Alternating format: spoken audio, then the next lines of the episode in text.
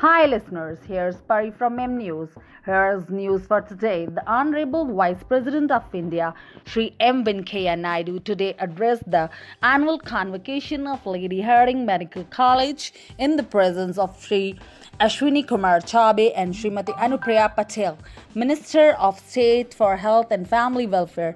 Addressing the participants, the Vice President of India stated, training of young professionals in the sciences and art of medicine is one of the most sacred duties one can ever perform. Congratulating the students, Shri Ashwini Kumar Chaube, Minister of State for Health and Family Welfare, said that the students graduating today mustn't stop learning and should always enhance their skills and knowledge.